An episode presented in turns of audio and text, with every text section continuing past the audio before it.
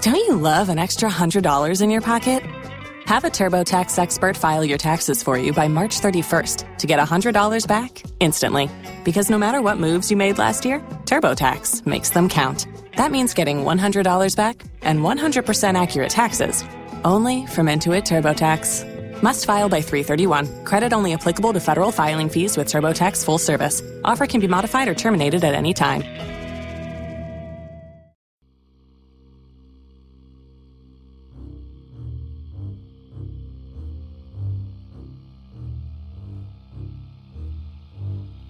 Welcome to the History of Witchcraft. Episode 43 Salem, Massachusetts.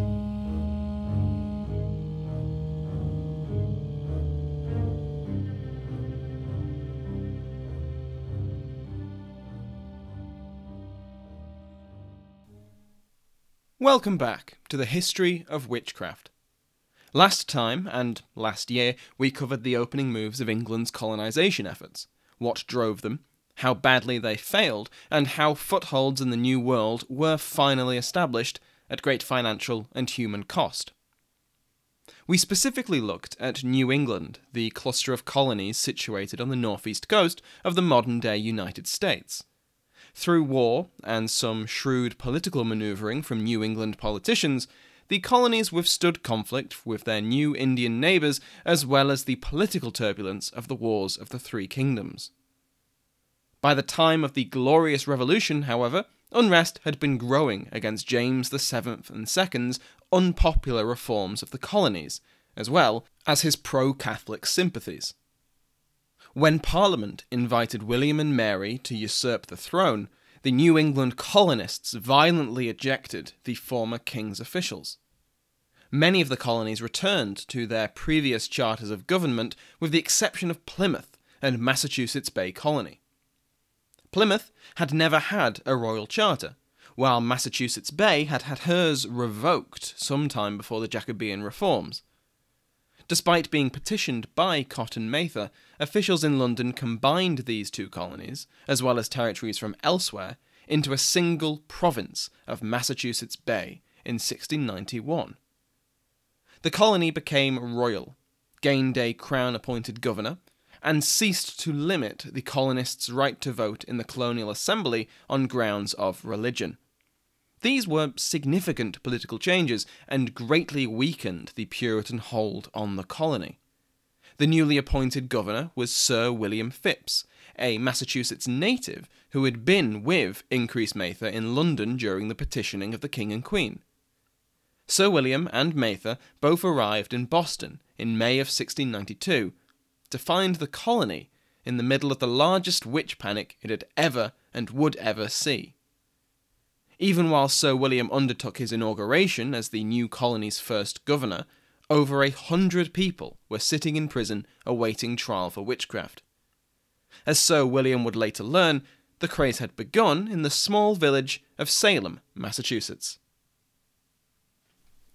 Over the last three centuries, there have been countless theories about the Salem witch trials, and today's episode will be attempting to navigate them all and explain why the Salem witch panic even occurred. I will be blunt about one in particular the theory that the village of Salem was afflicted by ergotism. The theory, proposed in 1976 by Linda Caporael, was that the villagers had consumed cereal crops contaminated with the ergot fungus. Ergotism manifests in seizures, nausea, vomiting, and some forms of psychosis, among others. And Caporael pointed to records of the trials that list the symptoms of possession which match the symptoms of ergotism. Combined with the fact that rye, a crop often afflicted by the ergot fungus, was farmed in large quantities in the region, and you have an airtight case. The Salem villagers were victims of inadvertent mass poisoning. Except not quite. Despite how popular this theory of poisoned crops is outside of the field, if you'll pardon the pun, Caporael's theory almost immediately faced criticism and has now been largely dismissed by academics. The main problem of the theory, of many, is that the accusers don't actually suffer the symptoms of ergot poisoning. Or at least, they only suffer some of the symptoms. The accounts describe the accusers suffering from seizures and hallucinations, which are symptoms of ergotism. What the accounts don't mention are the other symptoms of ergotism, which come long before the hallucinations and the convulsions and are not subtle.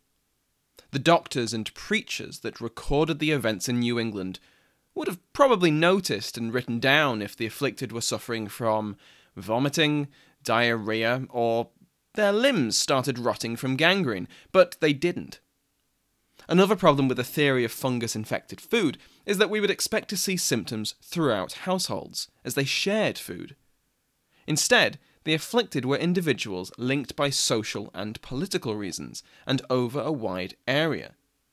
It would be convenient, almost surgical, for ergot infected food to only be eaten by certain people in different communities. The other problem is the way that the symptoms actually manifested. If it were a poisoning, the afflicted would suffer consistently.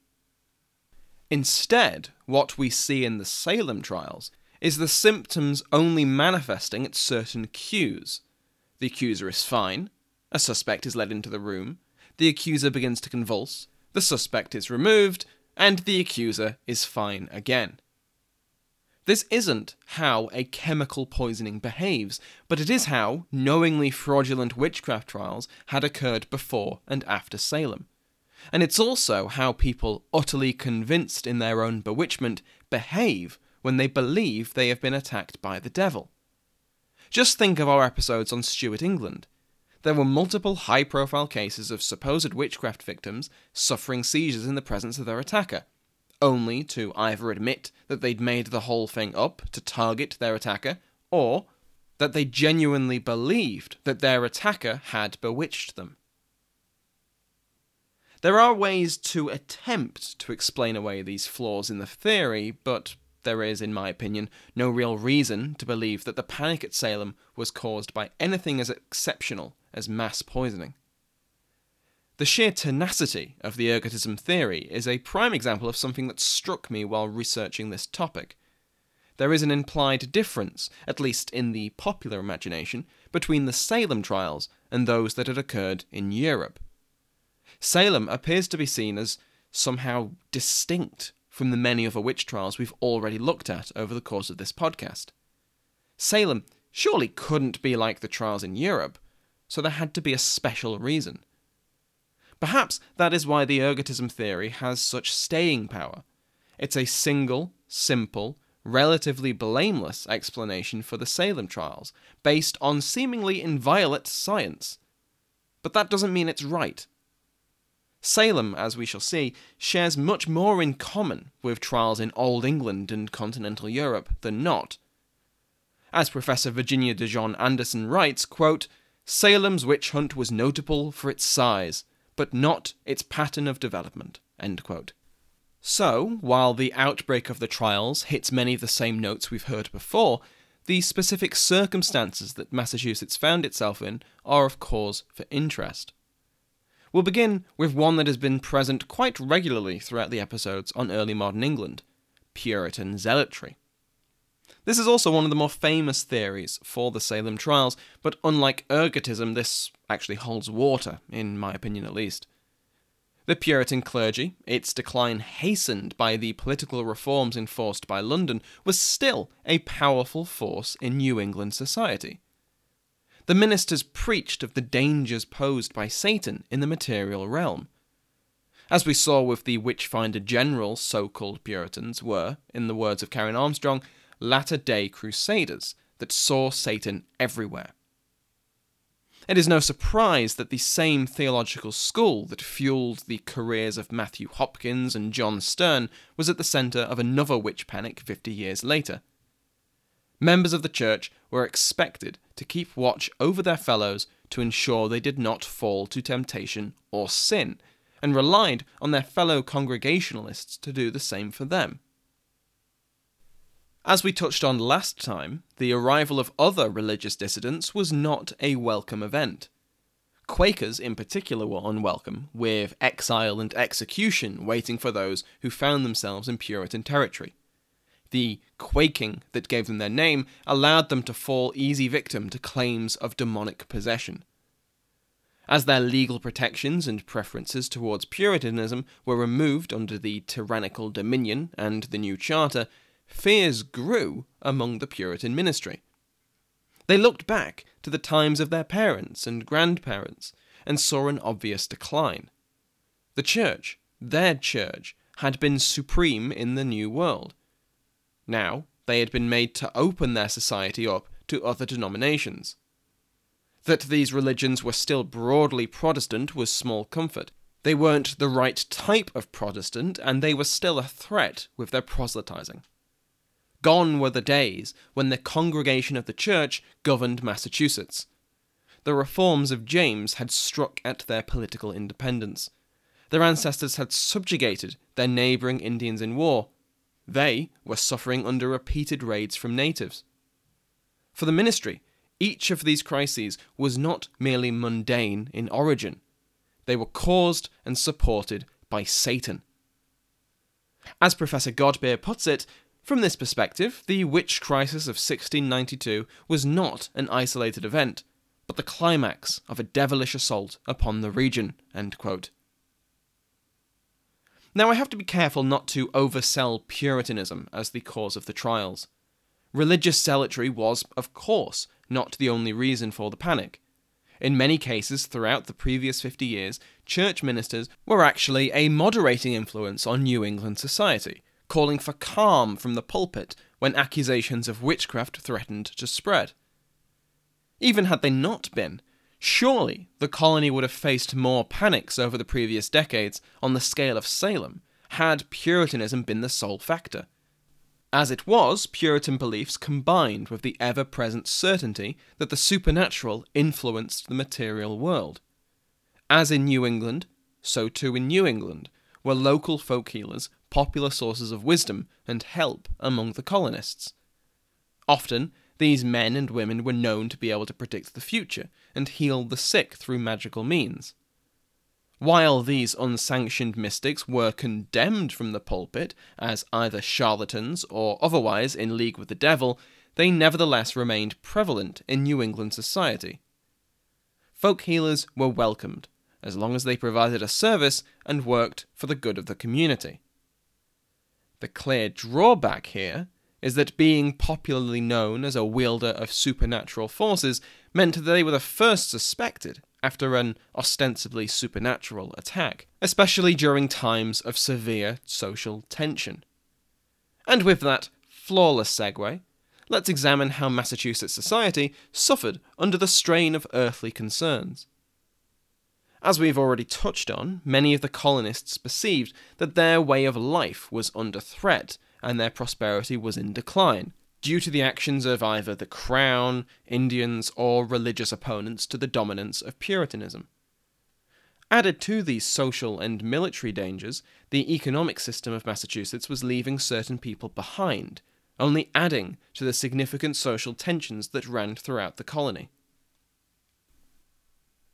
A significant number of the first accusers of 1692 were orphans, their parents killed in the conflict with local Indians, and now they were living with relatives or friends of their late parents. Their prospects, both for marriage and for the rest of their lives, were greatly diminished. They could provide little in the way of a dowry, a vital part of arranging a beneficial marriage, and their newfound benefactors had other priorities than their new wards. It is perfectly understandable to look at their situation from their perspective and feel resentment and anger towards the events that had led to their diminished position. This was the problem. They had been taught that feeling this way made them perfect recruits for the devil's cause. He could use their resentment to slip through their defences of faith and use them to further his diabolic aims.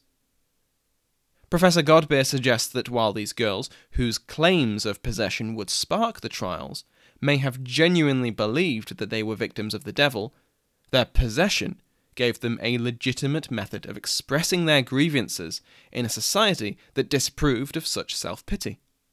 It's an interesting theory. We've seen before how personal belief can influence individuals to act, in a way that doesn't make sense to modern ears, like Alexander Sussums of Essex. Sussums had volunteered to be searched by Stearne during the East Anglian Panic out of a genuine belief that he had been a witch for over a decade and a half. Through his guilt and negativity, combined with a genuine belief in the power of the devil and his mother's reputation for witchcraft, Sussums convinced himself that he too was a witch. Such was his conviction that he actively sought out the man who could, and did, order his arrest and trial for capital crimes. It is certainly not impossible that at least some of the young women who declared their possession did so out of a genuine belief that they were victims of the devil. This goes some way to explain why these young women came forward, but how were the people designated as witches chosen? Again, not to labour the point, but in this regard the Salem trials differ very little from the previous cases in Europe. The men and women, and they were mostly women, largely came from a few demographics. Firstly, some were antisocial. Communal bonds were important in old Europe, and violators of these norms were harshly punished. And these were established communities that, while not easy lives by any means, had routines and traditions generations old. The province of Massachusetts Bay was a cluster of settlements, often connected only by dangerous and arduous roads on the edge of a mysterious, often hostile continent. The colonies were essentially at war with the local Indians and had been for decades. Those able to fight were expected to defend the community, and everyone knew someone who was either in a militia or had died in the endless raids and counter raids. Townsfolk were expected to help and receive help from one another, to share food and help with the harvest, to create vital products that the community needed and provide support to each other whenever requested. All of these behaviours were expected in the Old World too, of course, but their importance was heightened by the precarious nature of these early colonies. Thus, antisocial behaviour was particularly dangerous to the community. Selfishness, whether genuine or simply perceived, was seen as a liability, and suspicion of other faults soon followed. As with the Old World, the economic prosperity of the communities played a role in the outbreak of the trials. Not simply between settlements, but within communities, the perception of having prospered unfairly, especially while neighbours fell into poverty, added to the ever present tension. Much like was argued by Macfarlane and Thomas about England, too great a gap between the haves and the have nots, especially for relatively impoverished colonists, led to suspicion on both sides. The poor resented the richer for their wealth, while the wealthy resented that they were expected to support the poorer.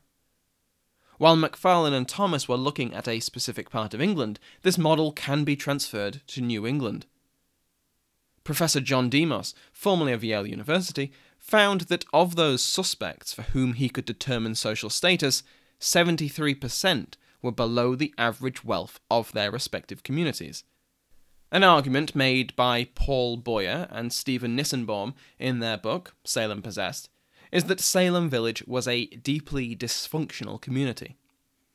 Aside from the social and economic tensions within the village, which we have already covered, these tensions applied to external rivals, most importantly, the nearby town. The villagers of Salem Village were legally bound and subordinated to Salem Town, and the townsfolk were rarely sympathetic to the needs of the villagers. Many of these concerns were economic, but not all. The church in Salem Town refused to allow the village to form a separate congregation, and instead insisted that they attend church in the town meeting house, some 10 miles away. This particular problem would eventually be resolved by the building of a church in 1672 and the calling of a minister to attend it, but there were limitations. The minister could not conduct the full range of his duties, such as baptizing newborns or disciplining lax attendants. Salem Village was only granted an independent congregation, which allowed the right to conduct these other services in 1689. Salem Village received their new pastor, Samuel Parris. This was unfortunate. Parris was, in the words of Godbeer, a failed and bitter merchant who resented those who succeeded in the world of commerce. He railed against the moral failings of Salem town, and the port became an example of how far New England had fallen from the ideals of its founders. It was focused on the commercial rather than the spiritual, and had many residents who were not members of the church by virtue of its status as a prosperous trading hub. Boyer and Nissenbaum go so far as to state that simple geographic proximity to the town could associate a Salem villager with moral deficiency and untrustworthiness. A disproportionate number of those accused in 1692 lived on the side of the village closest to Salem town, and a disproportionate number of accusers lived on the opposite side of the village, this may simply be a coincidence, and indeed, Boyer and Nissenbaum's argument has been criticised since its publication, not only for the geographical element, but for its focus on Salem Village, when the witch hunt was a regional event. Yet, the distinction between the village and the town, highlighted by Salem Possessed, is a useful addition to the theory of social and economic stresses. Salem Village's subordination to the town meant that they had no official means of resolving internal disputes for a number of decades. And the explosion of accusations occurred during a vacuum of power with the fall of the Dominion. Furthermore, Parris was a particularly zealous judge regarding who deserved to be welcomed into the congregation. For him, the true church was not open to just anyone who was said to be a good person. They had to prove that they were one of the elect, those saved by God as exceptions to mankind's evil nature. This required self scrutiny and the judgment of those already considered saved. Parris also refused to baptize children who were not born to at least one of the elect. Aside from these spiritual matters, Parris was controversial for more mundane reasons. Villagers quarrelled over his pay and the amount of land that had been granted to him on arrival. Parris, for his part, happened to judge those who spoke against him as unsaved. In 1691, this included a majority of the village committee, a group bound by family and marriage ties who opposed Parris's ownership of the controversial land and refused to tax the villagers in order to fund his salary. In response, Reverend Parris preached against them. He was there to fulfill the orders of Christ, but it was, quote, the main drift of the devil to pull it all down. Parris's supporters, Salem possessed, argued, perceived their enemies as nothing less than evil, and the townsfolk those villagers aligned with fell under that umbrella. In the words of Bryan Le Beau of the University of St. Mary, quote, in such sermons, Parris exacerbated the growing fear of one segment of his congregation of outsiders, those of Salem town. But he also emphasized, to an even greater extent by 1692, the threat of internal subversion posed by those in their midst who were linked to those outsiders. The first two accusers of the Salem witch panic were Parris's nine year old daughter Betty and his niece Abigail Williams. In combination with economic and political factors, the ever present misogyny in early modern society played a role in the outbreak. Not counting the societal expectations that may have pressed upon the first accusers, many of the stresses imposed on old world widows and spinsters were doubly dangerous in the new. Unmarried women were often either independently wealthy, itself a suspicious state of affairs in a society where men dominated the economy, or were the opposite, in poverty, with no way to sustain themselves, and therefore a burden. As mentioned, for communities in a perpetual state of low level war like New England, these stresses were heightened. But simply being married or having a male protector was not enough to avoid accusations of sorcery. Professor Demos also found that over 80% of those charged with witchcraft throughout New England were women, married mothers as well as isolated women, and half the men were in some way related to a woman who had already been accused. The power vacuum brought about by the Glorious Revolution and the dismantling of the Dominion was not limited to the political hierarchy. Prior to 1692, witchcraft accusations in New England followed very similar lines to those in the Old. The colonies, after all, operated under English law, which demanded that trials be handled by secular, fully trained authorities and forbade the use of torture or coercion in receiving confessions for any crime that wasn't treason or sedition. The success of these procedures in preventing an earlier witch hunt on the scale of the 1692 panics can be seen from the stats. Excluding Salem, there were 61 prosecutions for witchcraft in New England in the 17th century, with a maximum of just over a quarter ending in conviction and execution. Of these 16 convictions, four were won through confessions from the suspects. This means that only one fifth of all witchcraft accusations that made it to court led to an execution without the defendant confessing.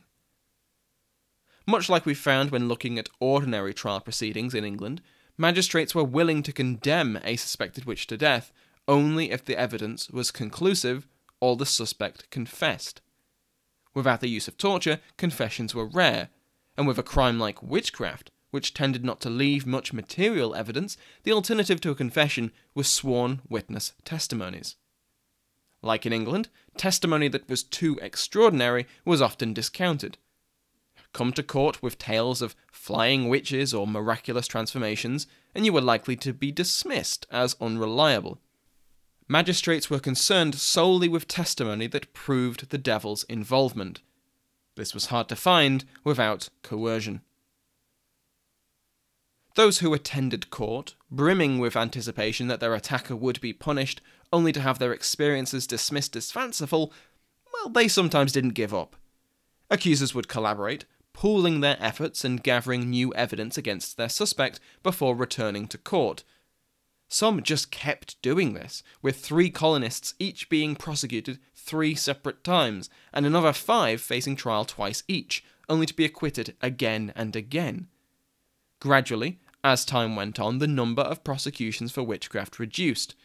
In the 1660s, there were 19 witch trials, but only 6 in the 1670s and 8 in the 1680s. As was made evident in the 1690s, fears over witchcraft were not decreasing. Rather, colonists grew to realize that while trained legal and religious authorities held their positions and to their standards of evidence, their chances of receiving a satisfactory outcome were slim. With the turbulence of the late 1680s and early 1690s, as a king was usurped, his colonial government toppled, and an uncertain relationship with London, these protections slipped away. So, what happened to the efficient, restrained judges and magistrates that had previously dispensed justice? Why were standards of evidence reduced? And why did torture and coercion rear its head in the 1692 trials, which were illegal? It's unclear, but it could simply be a combination of factors. Some could have lost their position with the collapse of the Dominion and the political upheavals that followed. Others could have naturally been replaced by successors who were less adamant about standards of evidence. Also likely is that the men who had dispensed justice over the previous decades remained in their positions. New England did not operate a circuit court system in the manner of England, and so many magistrates were not actually legally trained and came from the communities where the accusations first came from.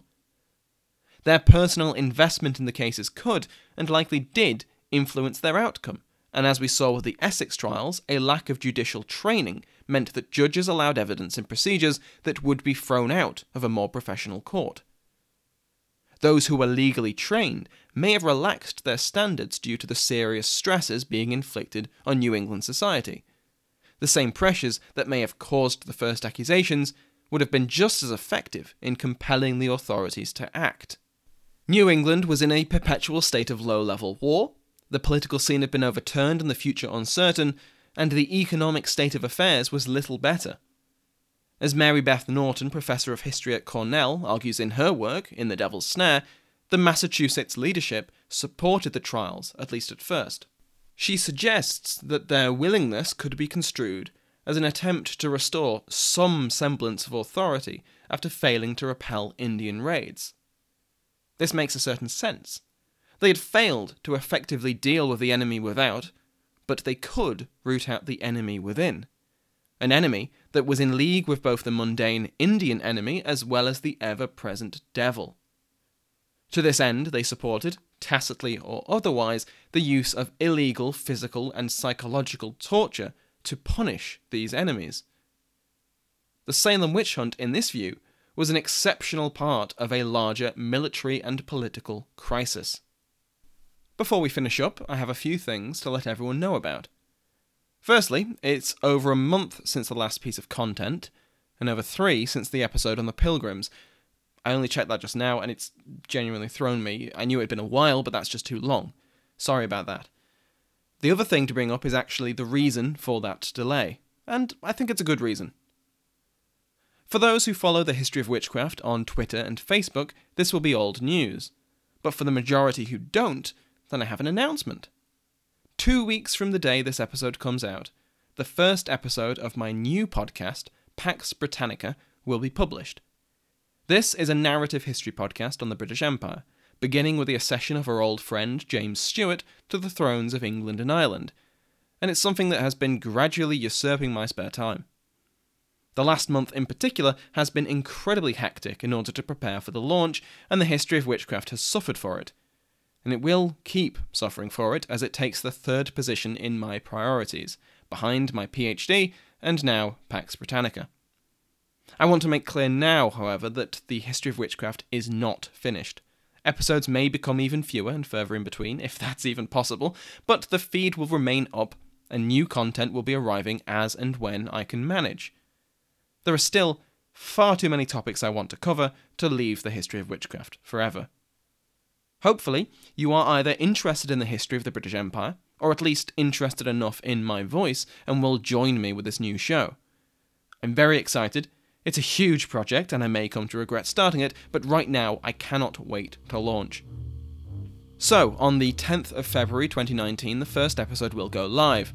Maybe not ever air at once, because there are certain processes that are outside of my control, but if you follow the Facebook or Twitter feeds of Pax Britannica, then you can get a direct link to listen. That first episode will be followed by another in the same week, and there will be two episodes a week until at least the end of February. These will cover the situation in England, Ireland, and Scotland upon the death of Elizabeth I, the English adventures in trade, exploration, piracy, and colonisation during her reign, and an interview with Sir John Elliott, Regius Professor Emeritus of Modern History at Oxford University. Hopefully, all of this explains where I've been recently, mostly hunched over a computer, and intrigues you enough to give Pax Britannica a listen. Thanks always to my patrons Hammer of the Witches, executed today, Witchfinder General Michelle G, my Inquisitors Elaine D and R.A. Susie, and all of my demonologists and theologians. I plan to update my Patreon scheme with the launch of Pax Britannica, and it may mean that those titles change. They won't fit the theme, after all. All my patrons, including former patrons that I have details for, will be sent a download link to an early version of a Pax Britannica episode. Partly, this is a thank you for supporting me, to give you all a sneak peek, but also I'll welcome any feedback before the official launch. Thank you to Sounds Like an Earful for providing the intro and outro music, and to you for listening.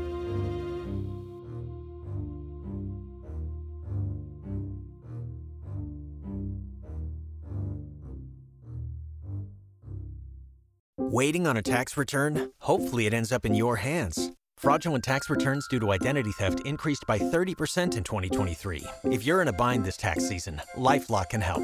Our US based restoration specialists are experts dedicated to helping solve your identity theft issues and all LifeLock plans are backed by the Million Dollar Protection Package. So we'll reimburse you up to the limits of your plan if you lose money due to identity theft. Help protect your information this tax season with LifeLock. Save up to 25% your first year at LifeLock.com slash aware.